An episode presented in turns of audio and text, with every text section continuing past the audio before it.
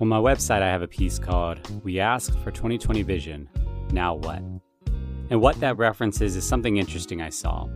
It seemed like so many churches coming into January 2020 were really excited about their Vision series because it was perfect for a pastor, right? Vision 2020, 2020 Vision. And in fact, so many of us were looking forward to 2020. It was just a cool sounding year. For decades, it was used as the futuristic year. I mean, everything was looking like 2020 was going to be amazing. And we all know what happened. For many people, 2020 brought a lot that they needed to heal from. But for others, they found that 2020 gave them the capacity to heal when they couldn't have found it otherwise. Rick's story is one of those. Rick's healing came as a result of the pandemic, but it came for an interesting reason. One of the things that he shares is most of his life, he loved to have control. And if there's one thing 2020 did, is it showed how little control we have. And there's something beautiful here in our conversation about healing, because sometimes the thing that is keeping us from healing is actually our desire for control. You're listening to episode 94 of the Where Did You See God podcast.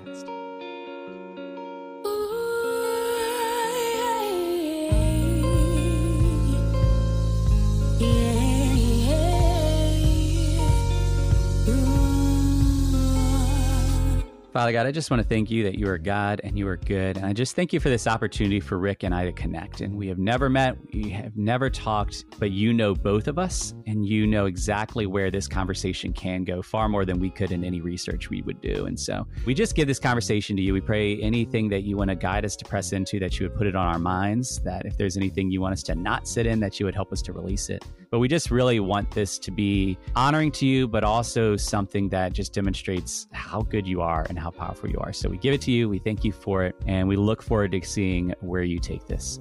I'll just pray in most holy and precious name. Amen. Amen. So, Rick, it's good to meet you. I'm glad that we had this opportunity to talk. And I only know a little bit about you, but I really feel like there is a lot that's going to come out of this conversation. So I'm excited to see where it goes. But before we jump in, one thing that I like to do with guests is give them an opportunity to very briefly, but in a fun way, share who they are. And I say fun way because I come up with random prompts and I don't really plan them in advance. and so it's like a little improv game. And here's the one that popped my head because it is freezing here in Virginia. Your prompt is this for whatever reason, you've decided that you've wanted to do a door to door campaign to introduce yourself. And so you're going and you're knocking and you're just saying who you are. But the problem is, is it's below freezing outside. So I'm opening my door, but I don't want to keep my door open long. So whatever you have to say, has to be quick, but also has to be engaging enough that I don't slam the door in your face. So I've heard the knock. I open it. There's Rick. What do you say to introduce yourself? First off, Paul, I love the prompt. So thank you for that.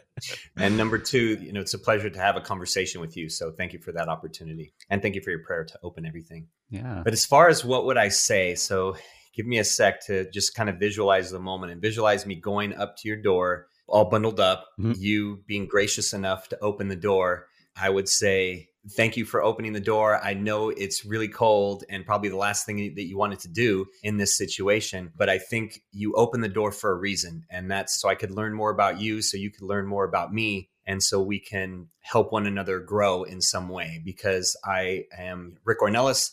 I'm a family man with three beautiful daughters and a wife of 25 years. And my goal in life is to love and to give and to serve others. And I want to do that in any way possible for you. So, what do you say to that? And I would throw it back on them and see what their response is. Nice. I like it. I kept the door open. I let the cold in. It was worth it to meet you. So, thank you you know, again, I, I, mentioned before, there's only a little bit that I know about you. And I kind of like that approach because then I'm not planning in my head where the conversation should go. I don't know where it's going to go. And so the way I like to jump into these kind of moments is just to throw it at you. You know, you know that the concept of this series is around healing. And you have some thoughts and experiences and just things that God has uh, shown you. And so I'm just going to put the big, broad question out there When you think of this topic of healing, when you've been thinking about this conversation, what has God been bringing to your heart?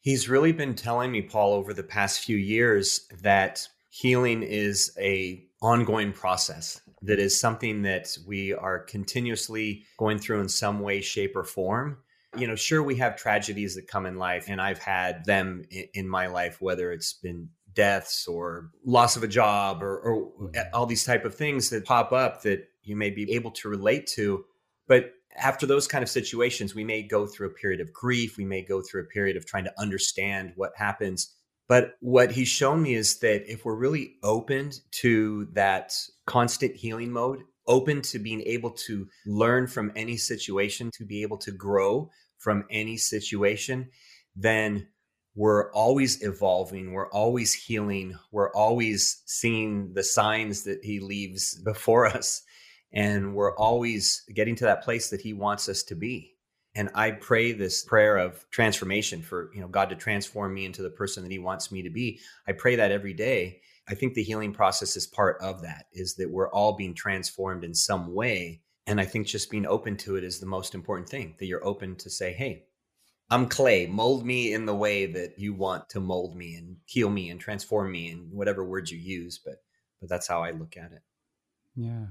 Why do you think it is that we are so resistant to the ongoing idea of healing or even the ongoing idea of transformation? Because as you're talking, it's making me think of verses that talk about like the renewal of your mind or being made new. And it's oftentimes it's this language that is like a progressive ongoing thing rather than a definitive thing. So why is it that we are so resistant to something that is ongoing? I'll kind of answer your question in, in two ways. You know, one is more of the spiritual way, and one is more of the tangible way that I've seen in those I coach and things. Okay. Mm-hmm. The first way I think is because we are human beings that are resistant to change.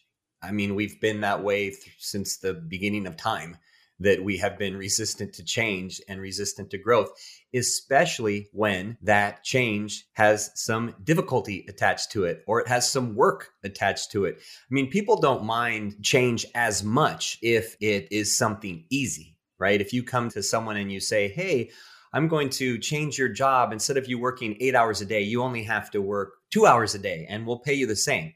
I mean, people would probably be a little more open to that, but they'd still resist it in some ways because they'd be like, now I'm bored for the six hours. What do mm. I do? Mm. I mean, there'd still be some issues with that. But I think the difficulty of change, just that resistance to the work and then that resistance to something new, to something that's outside what we're used to. And that takes to the second part of my answer. What I've really seen in the people that I've coached over the years is that we are creatures of habit I mean, that, that's really how our brain operates. If, if we had to think of every single decision we make all day long, our brains couldn't mm-hmm. handle the capacity. We wake up, we brush our teeth, we drive to work, we eat breakfast, we all these things are done just out of habit. So when you have to make change, you have to disrupt that operating system. You, know, you disrupt that software program that's running that's just one thing after the next. You have to interrupt that flow. And that becomes very hard for people to do to interrupt that flow and throw something else into that mix or take something out and put something in its place. That's a challenging thing for a lot of people. So then they become resistant to it. So I think it's really the combination of those two, and they, they both work at the same time is, is mm-hmm. that resistance to the work and the change, and then it interrupting, you know, what you're used to and you having to change, you know, those habits and everything. Yeah. You know, you hit something really interesting in that, and you were giving that example of being offered this new work rhythm where you only have to work for two hours but get paid the same. And you noted that even in that, we would find something to complain about, like, oh man, what do I do with all this? I'm bored with, I need something to do. And what hit me is, you know, it really seems like we're often pursuing some ideal, right, of what the perfect life is or the perfect situation is. Yet we're also simultaneously protecting what we have. So you said we're, we're resistant to change. And so we want something better, but we also don't want to change what we have. And we might want to work less, but then we also don't want to be understimulated. And we are constantly chasing after this vague idea of what the best thing is, the best life is.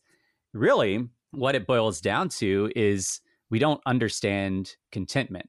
You know, that verse where Paul talks about, I've learned the secret to being content in all situations has come up frequently during this healing series because it's conversations with folks who have, many of them have gone through hard things that often God didn't free them from or take away and somehow they still needed to thrive and exist and you know get through the day and that verse became meaningful because it it really does say in every situation but where we often are is whatever our current situation is it needs to change for us to be content like that's the the mindset that we operate in so when you think of your own life one of the things that you did share with me is that you had been in a place of feeling anxious, of feeling isolated, of just feeling desperate. And then God brought this wake up call, is the way that you put it.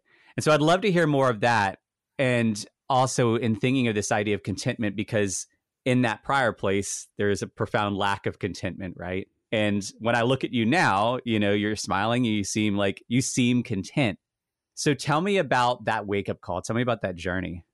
The wake up call really came, Paul, and thank you for referencing Paul because he's he's one of my favorites from mm. the Bible, from Scripture, and just all his messages, and and that he was able to be content. That's something I strive for on a daily basis, is to be content in all situations. So I'm glad that you could really see that, I guess, or yeah. God pointed it out to you, I guess. But as far as my journey, it began, gosh, it's crazy to say that it's almost two years now, but it began in March of 2020 when the pandemic hit and the world shut down and life as we know it changed completely. So, as we were just talking about change, that's hard for individuals. Same for me, right? It was, it was yeah. difficult for me. It was difficult for all of us. And it was challenging for me because I'm someone that has always liked to have control hmm. and always liked to be able to have a handle on the situation and, and, you know the outcome and all of that. And suddenly you don't. You have not, all of that has been taken away completely. And so that was a very uncomfortable place for me. And what happened was my business coaching business and consulting business had slowed down significantly one client that I was the COO for, they had to lay me off because of the rules of employment and everything. And and I found my income reduced very significantly. I mean, almost to nothing. Hmm. And I became very anxious, very fearful, not knowing what the future held, wondering how I was going to provide for my family, pay for my mortgage, all the same things that I'm sure others can relate to. And at that time, I went into that dark place, that kind of victim mentality of oh you know woe is me what do i do now? and not really knowing how i was going to handle things. Thankfully for me and you know i thank god for this it didn't last too too long because after praying and reflection i quickly realized that i was being given some gifts at the mm. time. The biggest gift was the gift of time biggest gift was being able to have my family all around me all the time, be, be with them all day long, which was so incredibly valuable. And we would go on long walks every morning and evening. And, you know, the dog probably thought that it was the greatest time in the world because she mm-hmm. got walked more than any other time. But we would go with all of us. And you know, all of us, and, we, and we'd have these great times and conversations. And my wife and I would go on these long walks in the morning. And I realized that I quickly changed my perspective and then, like I said, it didn't really take that long uh, for me, thankfully, because within a few short weeks, I realized that this perspective shift was a great opportunity. It was a great opportunity for myself and it was a great opportunity to share with others. So I wrote a blog post that was entitled How to Use COVID as an Opportunity. How to use the COVID, you know, lockdown, I think was the exact title, as an opportunity. Mm-hmm. And I just kept writing and I had to put it at make it two blogs because it was so long. It was all about using the time as that opportunity to be grateful, to be present with your family, to take that time and share it with the ones you love, and to make yourself better and to help others that were less fortunate. I also realized that, okay, while you're thinking that you really don't have a lot right now, you're rich in so many ways. Mm-hmm. You know, as the Bible tells us, I was wealthy in so many, so many other ways. It led me to writing a book that had been in my head for 20 years Hmm. This idea for this book that God had placed in my head 20 years earlier, and I had never acted on it. Like so many of us, where we were given this idea or this gift, and then we don't do anything with it, and we we don't use the talents like we should. Mm-hmm. I started writing my book, 12 Hours of Heaven Lessons for a Better World. And I started writing it in April, early April of 2020. And sometime around the beginning of June. So I'd been writing for a couple months. I'd been going about it very methodically. You write 500 to 1,000 words a day. I, I, wrote every afternoon, just really structured, which is what I was used to from my work. And that was a comfortable place for me. Mm-hmm. Again, we don't like to change, right? So that was mm-hmm. my comfortable place. Even though I was doing something new, it was comfortable because it was within the bounds of what I knew. Well, around the beginning of June, that's when God had other plans. that's when he, mm-hmm. he had other plans. And he really started opening my eyes to what was happening, the changes that were happening in me as a result of writing, and how my work would impact others and how it would help them. And I went through this period that lasted for about a month, five weeks, maybe even six. It lasted till the end of July when I finished the book. But I went through this period where my writing flourished. I felt like the story was just being downloaded to me. As a friend mm-hmm. of mine, she said you were receiving divine downloads, which mm-hmm. uh, which I love that term. That it was just being given to me, and and I started writing over two thousand words in a couple hours, and the story just flowed. And I would get very emotional as I would write. I mean, I would come to tears as I was writing, and I literally felt the presence of God in this room. This is my office, my home office. And there's been very few times in my life, and I, I always pray to have these times more often, but that I could feel him right, like as if he was, he was standing over my shoulder, like as if he was standing right there. And I would have dreams and visions. I'd wake up at all hours of the night with these dreams and, and these ideas, this, this flood of creative ideas of things that I needed to do, things that I needed to create, and all this work that I had to do beyond writing a book that I had to do more, that that book was going to be good and help people, and that I needed to do more beyond it mm-hmm. to impact more people and, and serve others in a greater capacity. And that's where I realized that for years, for years, you know, 20 or, or, or you know, 40 or, you know, a greater part of my life, that getting back to what you know you're originally asking that's where i realized that i wasn't being content in what i had i was always kind of searching for that other thing but for the wrong reasons mm-hmm.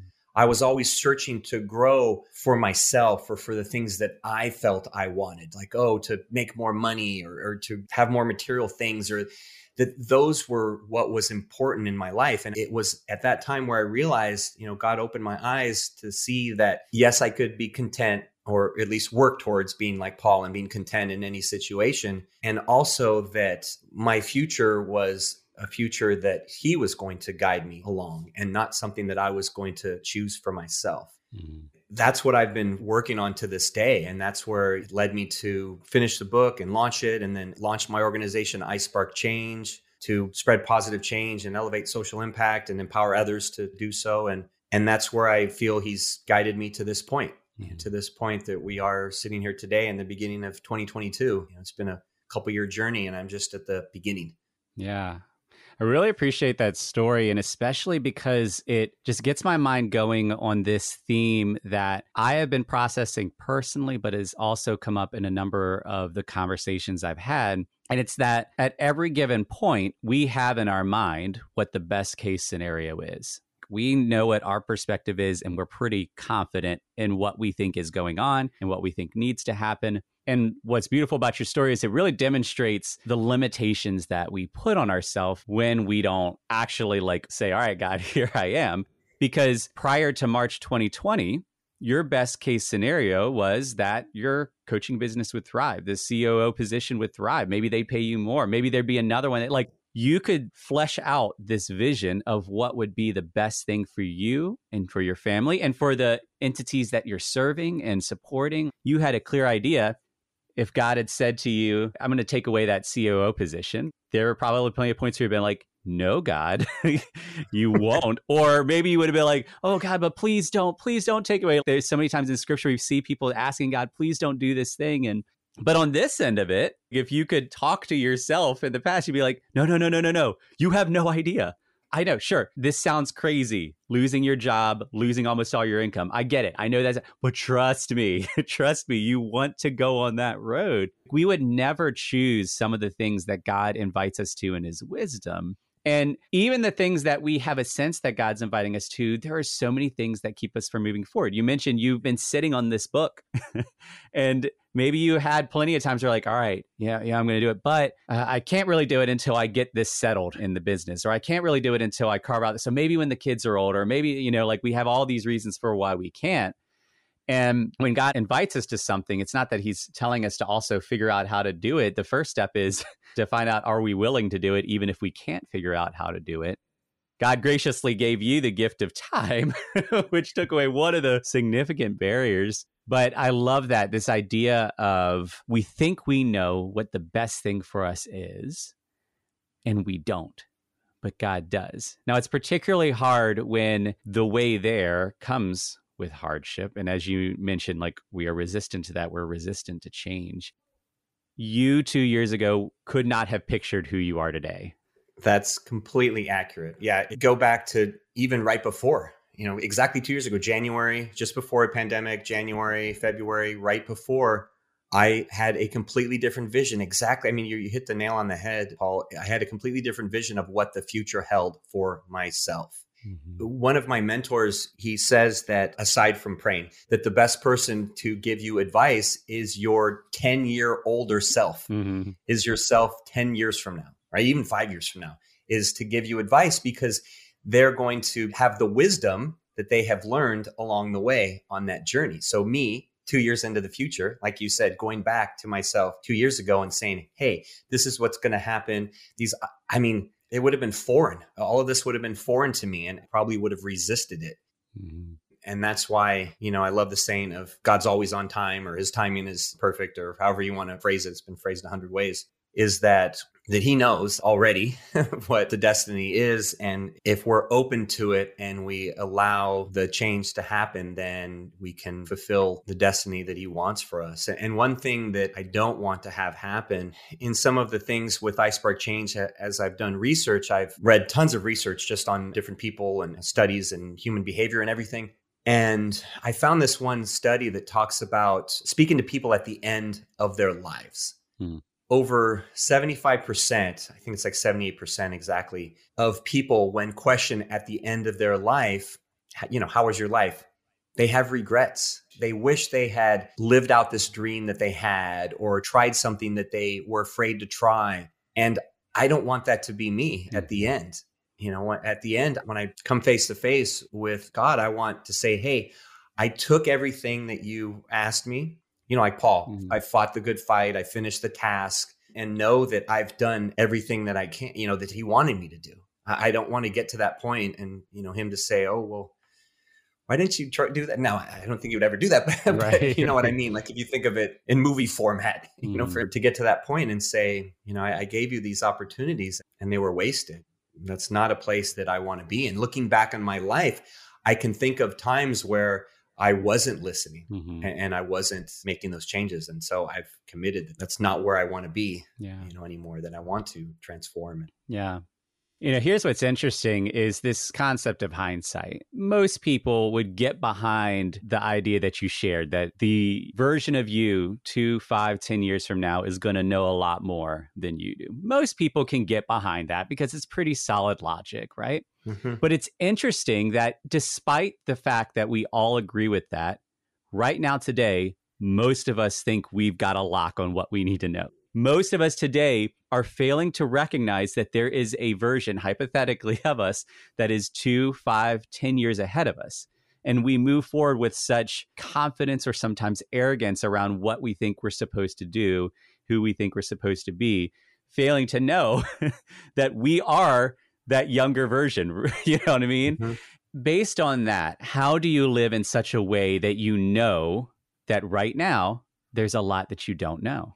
Yeah, that's an excellent question. It's an excellent question, Paul. And I think for me and learning what I've learned from all the people that I've coached over the years is that it's remembering that every day. Mm-hmm. It's remembering that you don't have all the answers you don't know everything, that you have far more to learn to become the person that you need to be. And one of the things that I share with people, a lot of my work that I do with people I coach is around goals mm-hmm. and reaching goals and having the right mindset to hit those goals. And one of the things that I always share with them is that you're not going to accomplish a goal by being the person that you are today you're going to accomplish a goal by living as the person that you need to be to accomplish that goal. So, for example, been a CrossFit coach for a long time and, and I do that as a hobby still. I coach people in health and everything as a part of my life. So if someone says, "Hey, I don't work out," they come in to the gym, it's their first time, and they don't work out, and they're like, "I, you know, I eat terrible and I don't work out and everything," and they say, "Hey, I want to lose thirty pounds, I want to be healthier, I want to get in shape," they're not going to get to that destination being the person that they've been. Mm-hmm. They have to be that future version of themselves. What would the person you want to be do in this situation? How would they work out? Oh, they'd work out every day. They'd work out without fail. They'd work out with intensity. How would they eat? oh, they, they'd eat very healthy, they'd eat clean, they wouldn't eat fast food. All the habits and the things that that person would do, your ideal self, if you will, or the person that you need to become, while still being content with where you are and still being content in the journey. Mm-hmm. You know, I think that's the important part is that you're content in the journey. At the same time, knowing that you will always be growing, you will always be evolving, and you can always be better you know when you get to that point where and i've seen it happen with people you know to use that exercise metaphor i've seen it happen with people where they think oh yeah i could never you know run a 5k and then a few years later they're running marathons and they've run three or four and because they could never envision themselves as that future self you are in a constant state of growth you're mm-hmm. in a mm-hmm. constant state of growth you just have to be present in the journey and do the things that you know that the person you're trying to be would mm-hmm. do. And that's how I operate on a daily basis. And that's how I pray that God leads me to operate on a daily basis is being the person that he wants me to be. Mm-hmm. that's a big part of what I pray for in that transformational prayer is being the person that he wants me to be and living that way, living that self. Yeah. There was something that had popped in my mind that I was like, okay, I think I want to talk about this. And then you talked about goal setting and it affirmed that yes, this is the question. You're the right person to talk about this topic that I've been thinking about a lot. So, we've been talking about this on an individual level and recognizing that we are in a constant state of being healed or being transformed. We are constantly growing, constantly changing. And what's challenging is we also live in a space where it's not just us, but the world is constantly changing, right? The question that I have that I've been processing is around the reality that we are invited as believers to live in a tension. And what I mean by that is tension is throughout the scripture, I think most notably of, you know, you are in but not of the world. Like we have to simultaneously recognize, yep, I am a person living in the world, but also I am something else. I'm being made new in this other thing that doesn't operate by the rules of the world and isn't dictated by, isn't even controlled by death anymore, right? Like this tension of both being one thing, but also knowing you are not that thing one of the hardest things as we're trying to get through life, or if somebody's in a space where they need healing from something, is we can project out as you were talking, like, where is it that I feel like God is inviting me to be, that I long to be, that would be healthy for me to be? And there is a very healthy and viable element of that moving forward in a direction rather than just saying, well, there's nothing I can do, or like thinking less of yourself, right? So that is a healthy thing. But we live in this tension where we also live in a world where a pandemic can happen and change everything. I can't tell you how many nonprofits I know about that coming into 2020 were really excited about enacting their five year plan. And none of those five year plans have come to be, not because they didn't set goals, not because they didn't have a vision, but because life threw a pretty hefty global curveball. So, my question is this how do we live in the tension of both setting goals, of casting a vision, of seeking God for what He may be inviting us to, while also knowing at any given moment, all of that could change. At any given moment, tragedy can hit. At any given moment, the bottom can drop out. And yet, somehow, Paul says we have to be content in every situation, mm-hmm. both the best and the absolute worst. How do we live in that tension, Rick? Tell me. it's a question that you know, obviously people have struggled with for millennia, right? As I said before, I, am glad you brought up Paul because because I think he's the model. The way I look at it, the way I coach others. So to going back to, you know, you asked about how I work with others is the way I coach them is having a growth mindset in any situation and having a mindset of positivity and opportunity. Okay. So those three things, growth, positivity, and opportunity. For example, I live outside of Houston, Texas, and a year ago, coming up on a year, we had that Arctic freeze Whew. in yeah, you did in Houston, where we had eight inches of snow on the ground. I mean, just craziness. Okay, again, another thing that who would have ever predicted that where I live? I mean, nobody. Mm-hmm. You know, everyone's pipes, no electricity for days, no water, all these horrible things. At first glance, people are like, okay, it's like the pandemic. That's awful. You know, what are you going to do? People are dying and it's harmful. With having the growth mindset, having that positive mindset and looking for opportunity, what did I do with my family? I took my daughters and we went sledding on tubes and we went sliding, mm. sliding on tubes in the snow because that's something that they can never do. And they loved it and they enjoyed it we had friends come over that they didn't have any heat and we have a gas fireplace so we had some heat so they were able to come over and, and their kids they have little small kids and they were able to warm themselves by the fire. And we connected and we played games and, and we were positive about the situation and we looked for ways to help others. That opportunity. And then the growth in that situation it's like okay my pipes broke now what do i need to do now to prevent this so how do i need to change my house or how do i need to change the situation or all the infrastructure things that happen on a bigger scale than just what I see in my house that happened for the state of Texas should something happen again. Mm-hmm. I think the key it's those three things and it all rolls around up here around your mindset.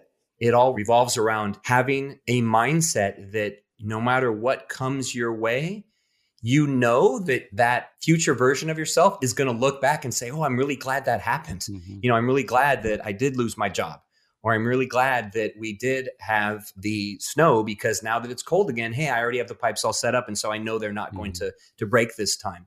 It's really a perspective, a shift. It's really a change in perspective. That's how I coach others. That's what I live by. Yeah. And it took me years, decades to get to this point. Okay. I'm mm-hmm. not trying to preach like I'm, you know, some expert I mean, it, it was a long time to get to this point and a lot of guidance from others and from God to realize that just last week, my daughter was in a car accident. Someone backed into her. She was in a drive through hmm. and someone backed into her. And, you know, it was an 80 year old man and he backed into her and she's honking and he couldn't hear and he backed into her.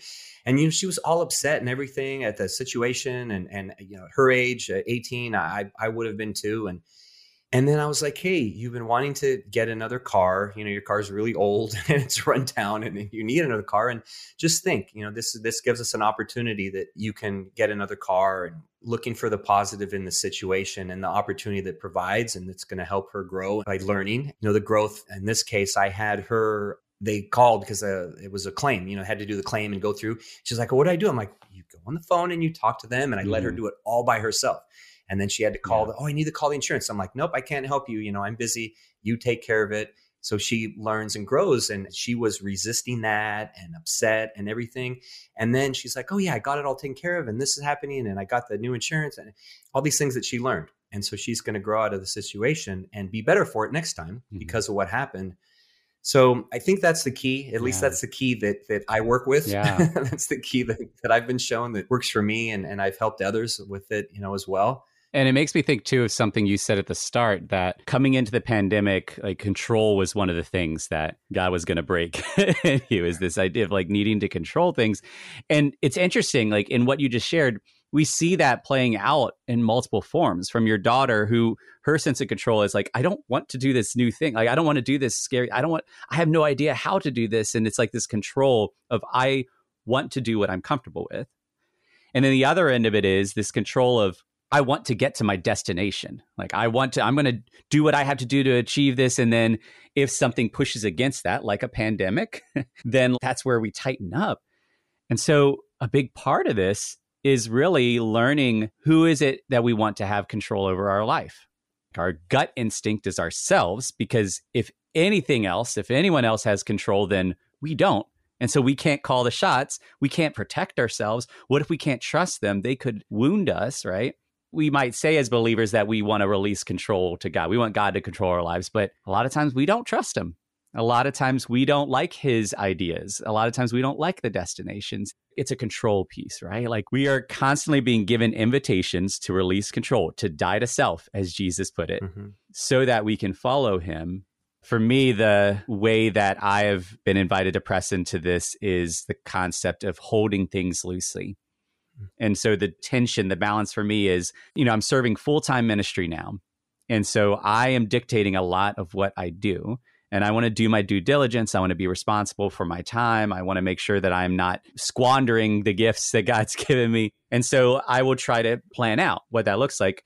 But God is constantly giving me this invitation to hold things loosely. It's like He's saying, Yes, Paul, go ahead and figure this thing out, but hold it loosely just in case I change everything. And He keeps changing everything. Because for me, coming into 2020, I was just about to embark on a whole new form of serving in my community serving alongside Youth with a Mission, serving alongside my church. And all the big plans that I was excited about, bam, were gone. but man, have I seen God work in ways that I wouldn't have pursued, uh, I wouldn't have expected, I wouldn't have been able to get to. And it took holding those things loosely, picking up some things, but then being willing for God to take them away.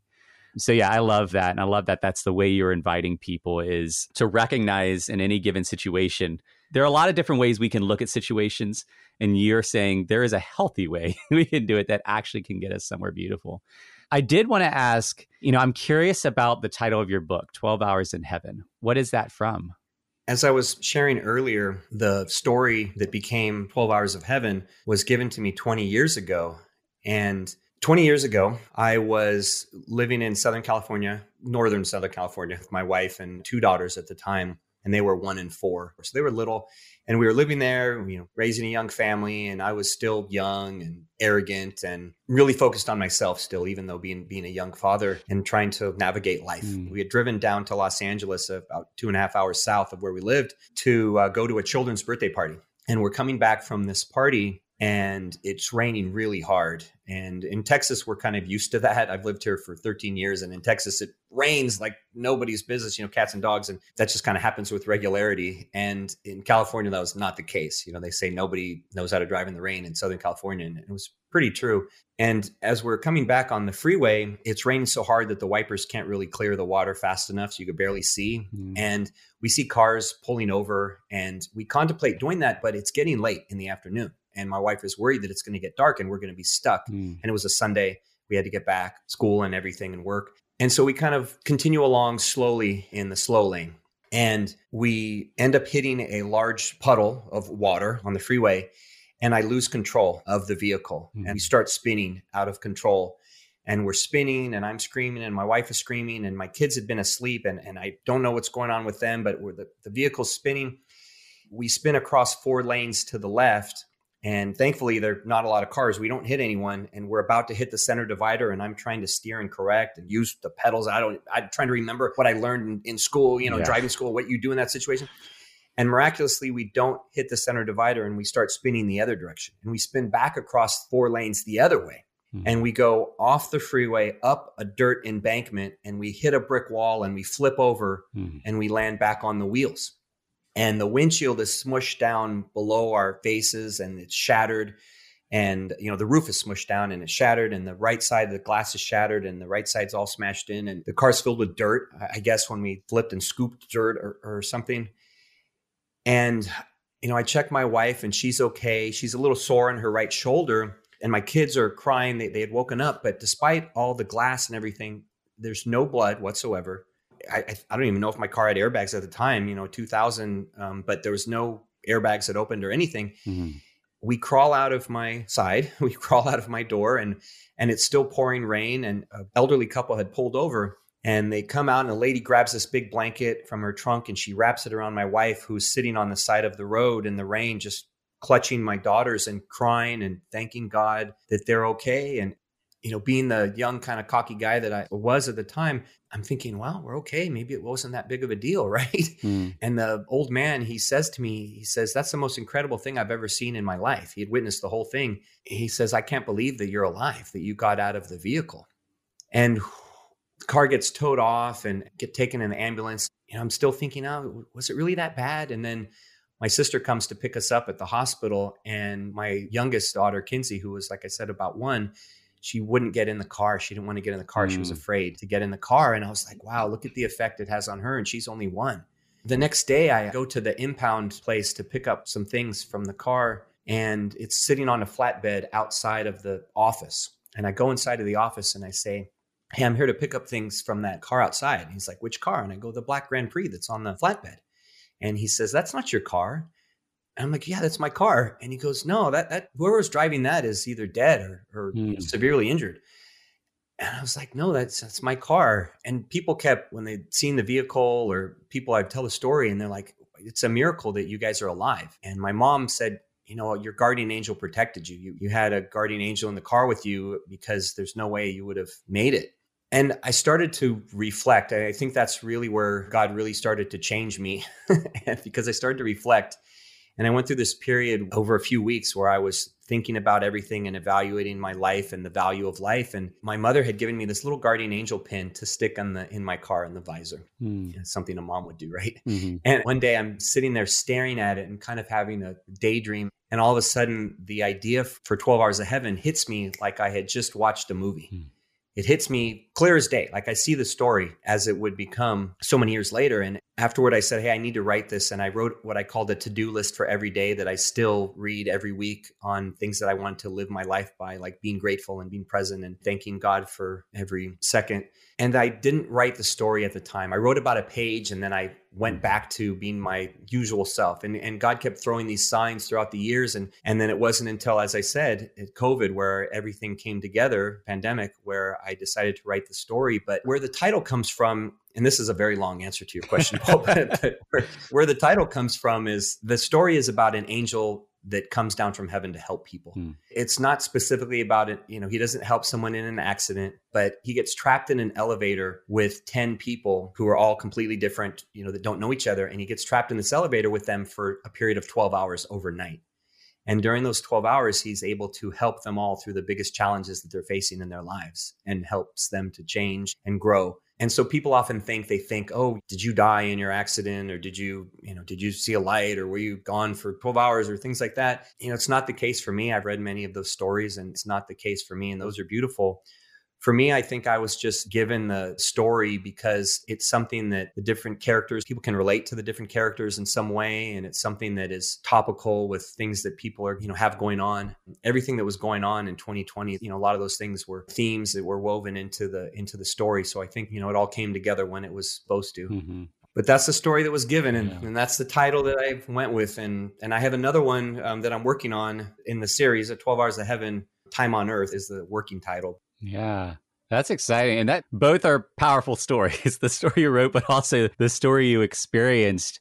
You know, as you were talking, what really struck me is if I'm reading that book, I become aware before the characters in the elevator. I'm assuming I become aware before the characters in the elevator do that there is an angel in the elevator, right? And so I'm able to look at that story in a different way than the characters who are on that elevator. And in the same way, it made me think that's how we are in our lives is we never realize we're the character in a story. We are just like this is here and now and but when you are reading a story, there are certain ways that you engage with that. There are certain things that you know that are different than if you're the character. For example, if I'm watching a movie and it's about this hero and the hero is in this situation where it looks like they're going to die, more often than not, I know they're not going to die because that would be the end of the movie. Right. So I had this knowledge about the rules of the movie that mean that this character is not going to die. But the character in the movie, he's afraid he is going to die. Right. And how often are we like that in life where we're in a car accident or we are diagnosed with cancer or we lose our job or our relationship looks like it's ending? That we are in those spots and suddenly we are fearful. Meanwhile, the guy who's writing the story, God, like knows the rules of the story. Like he knows what he's trying to accomplish. In the episode that I'm editing now, we talk about the disciples and Jesus being on a boat on the sea and a deadly storm comes. And you know it's deadly because the fishermen are afraid. They've been in storms. So if they're afraid this is a bad storm, and Jesus is napping because Jesus knew that his father wasn't going to kill him. He knew that he had to get to the other side of the sea and he knew he had a lot more ahead. So he knew he wasn't going to die. So it doesn't matter how deadly the storm is, he's taking a nap. but we're like the disciples. We're freaking out because of this huge life issue that's destroying all the goals we had planned or all the things that we had hoped for ourselves or all the things we had built. And we just don't understand how the story works because the author of our story is a good, good father, is a good and powerful God. And he's not trying to make our lives tragedies. He's trying to draw us back to him. And so I love that you're using story as a way to communicate who God is and how he can transform our lives. And I love how God's using your story to do the same. It's beautiful. I love it. Well, thank you, Paul. I love that analogy. I think I'm going to have to borrow that and share that with others is go for you know, it about the story, you know, in our lives because it's so true. As I said earlier, he already knows the destiny. He already knows the plan. And that's so perfect and so accurate. Mm-hmm. I think another part of it is if we knew that we couldn't die in that situation, then I almost think that we wouldn't try as hard. So mm. think of like a video game where you can just play it over. Yeah. Or you have another life. You have another life. You have another life. You just over and over and over again. It doesn't mean that you don't try, but if you knew that it was for real, would you act differently? If you didn't have a net on the trapeze, would you make sure that you were fully prepared and that you're not going to mm. fall? Yeah. Right. Or if you're climbing and you don't have the rope, you know, anything in life, there's so many examples. So I think that's the part where faith comes into play is that knowing that God has our back mm-hmm. in all situations and he knows the end and we don't and that he's going to take care of it regardless of, you know, what happens, regardless of whether it's a pandemic or an accident or as you said, loss of job or anything that he's got it covered. Yeah. He knows it's going to have a happy ending because any of us who believe, we know we're going to have a happy ending mm-hmm. anyways. And it's just making the most of that journey in the meantime. Yeah. It's that tension again. Simultaneously, God's got us covered, but also Jesus does say, in this world, you will have trouble. like this is going to cost you everything. It's that tension that keeps us from not being complacent, but also not being fearful and we really would love to be able to just to lock that down and then to live perfectly but it's what we said earlier at the very start of this this is an ongoing thing this is a progressive thing through the course of our lives we are going to continue to learn how to tread that line between fear and complacency that is walking straight after jesus straight towards god and as we do that we begin to see the journey more fully. We understand God more fully. We understand ourselves more fully. But there is always so much more we can learn about all those things. And there's so much more we could talk about, Rick. but for the sake of time, I want to make sure I leave space for two more questions. They're simple. So the first one is this If anyone wanted to connect with you, if anyone wanted to get your book, if anyone wanted to connect with any other content you're creating, how can they do so? Well, as far as connecting with me, our website is I Spark Change. It's just the letter I and then Spark Change. Social media, Instagram. We have a very active social media, especially Instagram. So they can follow us on Instagram. They'll see daily positivity and inspiration and scripture and motivation and and then see what's going on with iSpark Change as well. If they go to the website, then they can join iSpark Change and they'll receive 25 creative ways to spread positive change. And again, our monthly newsletter, which has inspiration and positivity and everything. And for 12 Hours of Heaven, there is a link on the website. They can also go to 12hoursofheaven.com, and that's the number one, too, or just search it on Amazon. Search on Amazon, search it on Google. It will pop up. They can get it there.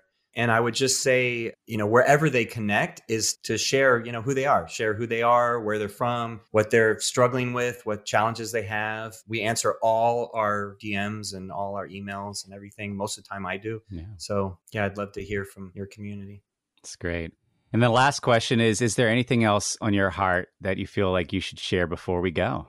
Well, first off, thank you for the conversation, Paul. I've very, very much enjoyed it and yeah. and loved where it went and the flow of the conversation. And I had no doubt when we started that God would direct it in the right ways and right. and, and did for sure. And then secondly is that I don't believe that we met on accident, that we met on accident or that, you know, your listeners, you know, there's a reason that they may get something from our conversation or that it will impart something in them. But I would just say for anyone that hears this conversation, is to know that whatever challenges they have, whatever changes are going on in their life, that they can grow, that they can have opportunity, and there is positivity in any situation, and that they can make a difference in the world and spread some positive change that's going to have an impact on others and make the world a better place. You will you will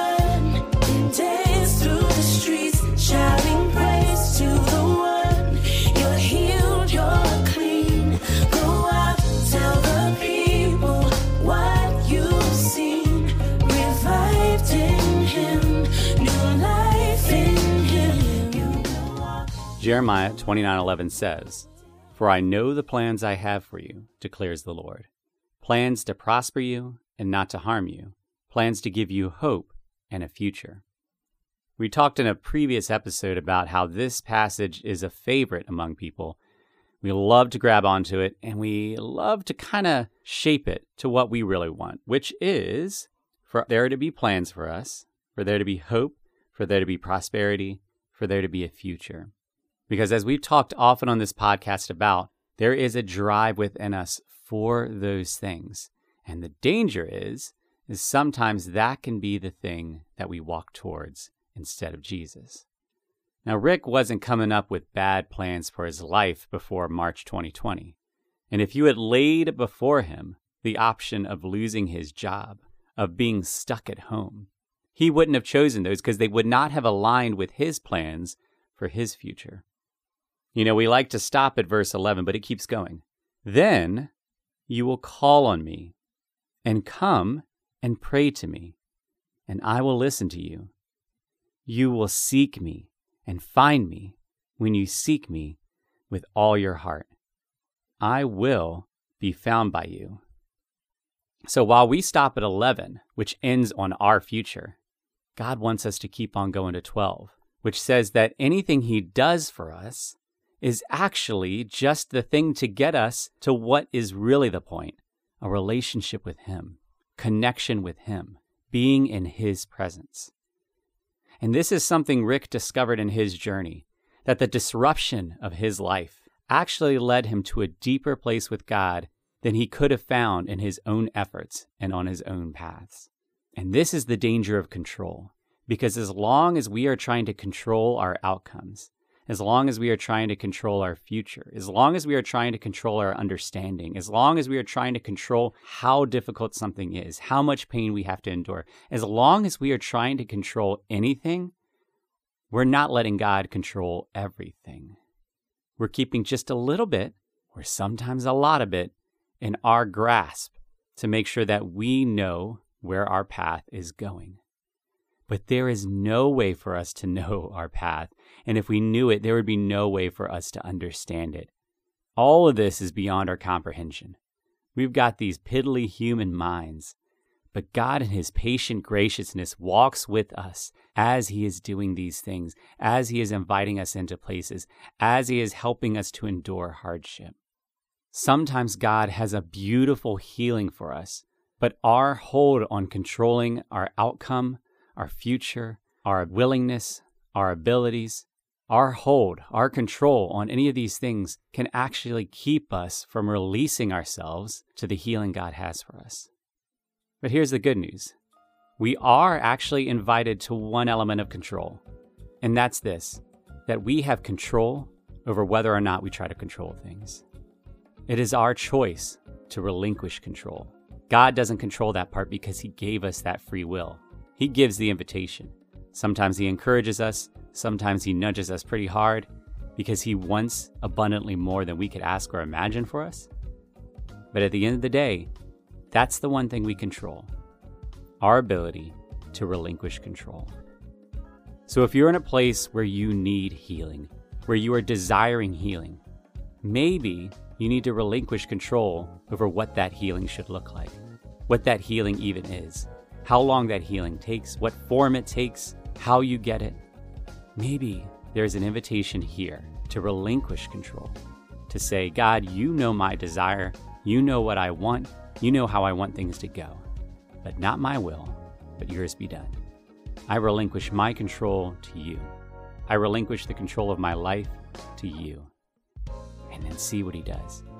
Because here is the thing that we must learn from 2020 is that no matter how much we think we control, we can't control everything.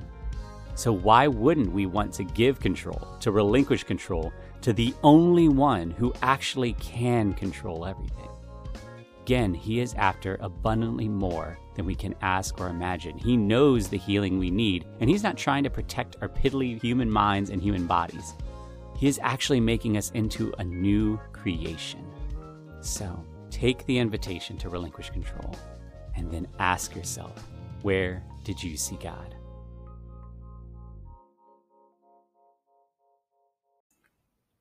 Have you ever wanted to read Revelation but haven't known where to start? Or have you been afraid to read Revelation because of all the ways you've seen it misused? Or maybe you haven't even wanted to touch Revelation but feel like maybe you should since it's part of the Bible?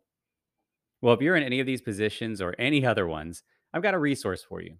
It's called A Journey Through Revelation for the person who doesn't want to read Revelation.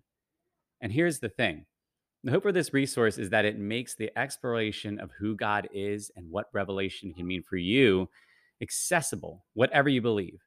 And this will not be your normal revelation study. It's not going to dive into the historic representations of the imagery or expertly decipher the prophecies.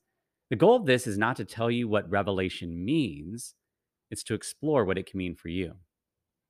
Now, this thing is available for you right now in a few forms. One, you could go to www.wheredidyousee.god.com slash revelation and you can find a PDF for free, which you can read on your phone, on your device, or print out. But if you like something that's a little nicer looking, it is also available through Amazon on Kindle and in paperback form. And I prefer paperback, whether you print it or you get the one on Amazon, because this gives you a place to write some things out because you're going to want a place to write things out. Because I really do believe that God wants to speak to you through revelation, whatever you feel about revelation, whatever your experience, and whatever you think about God.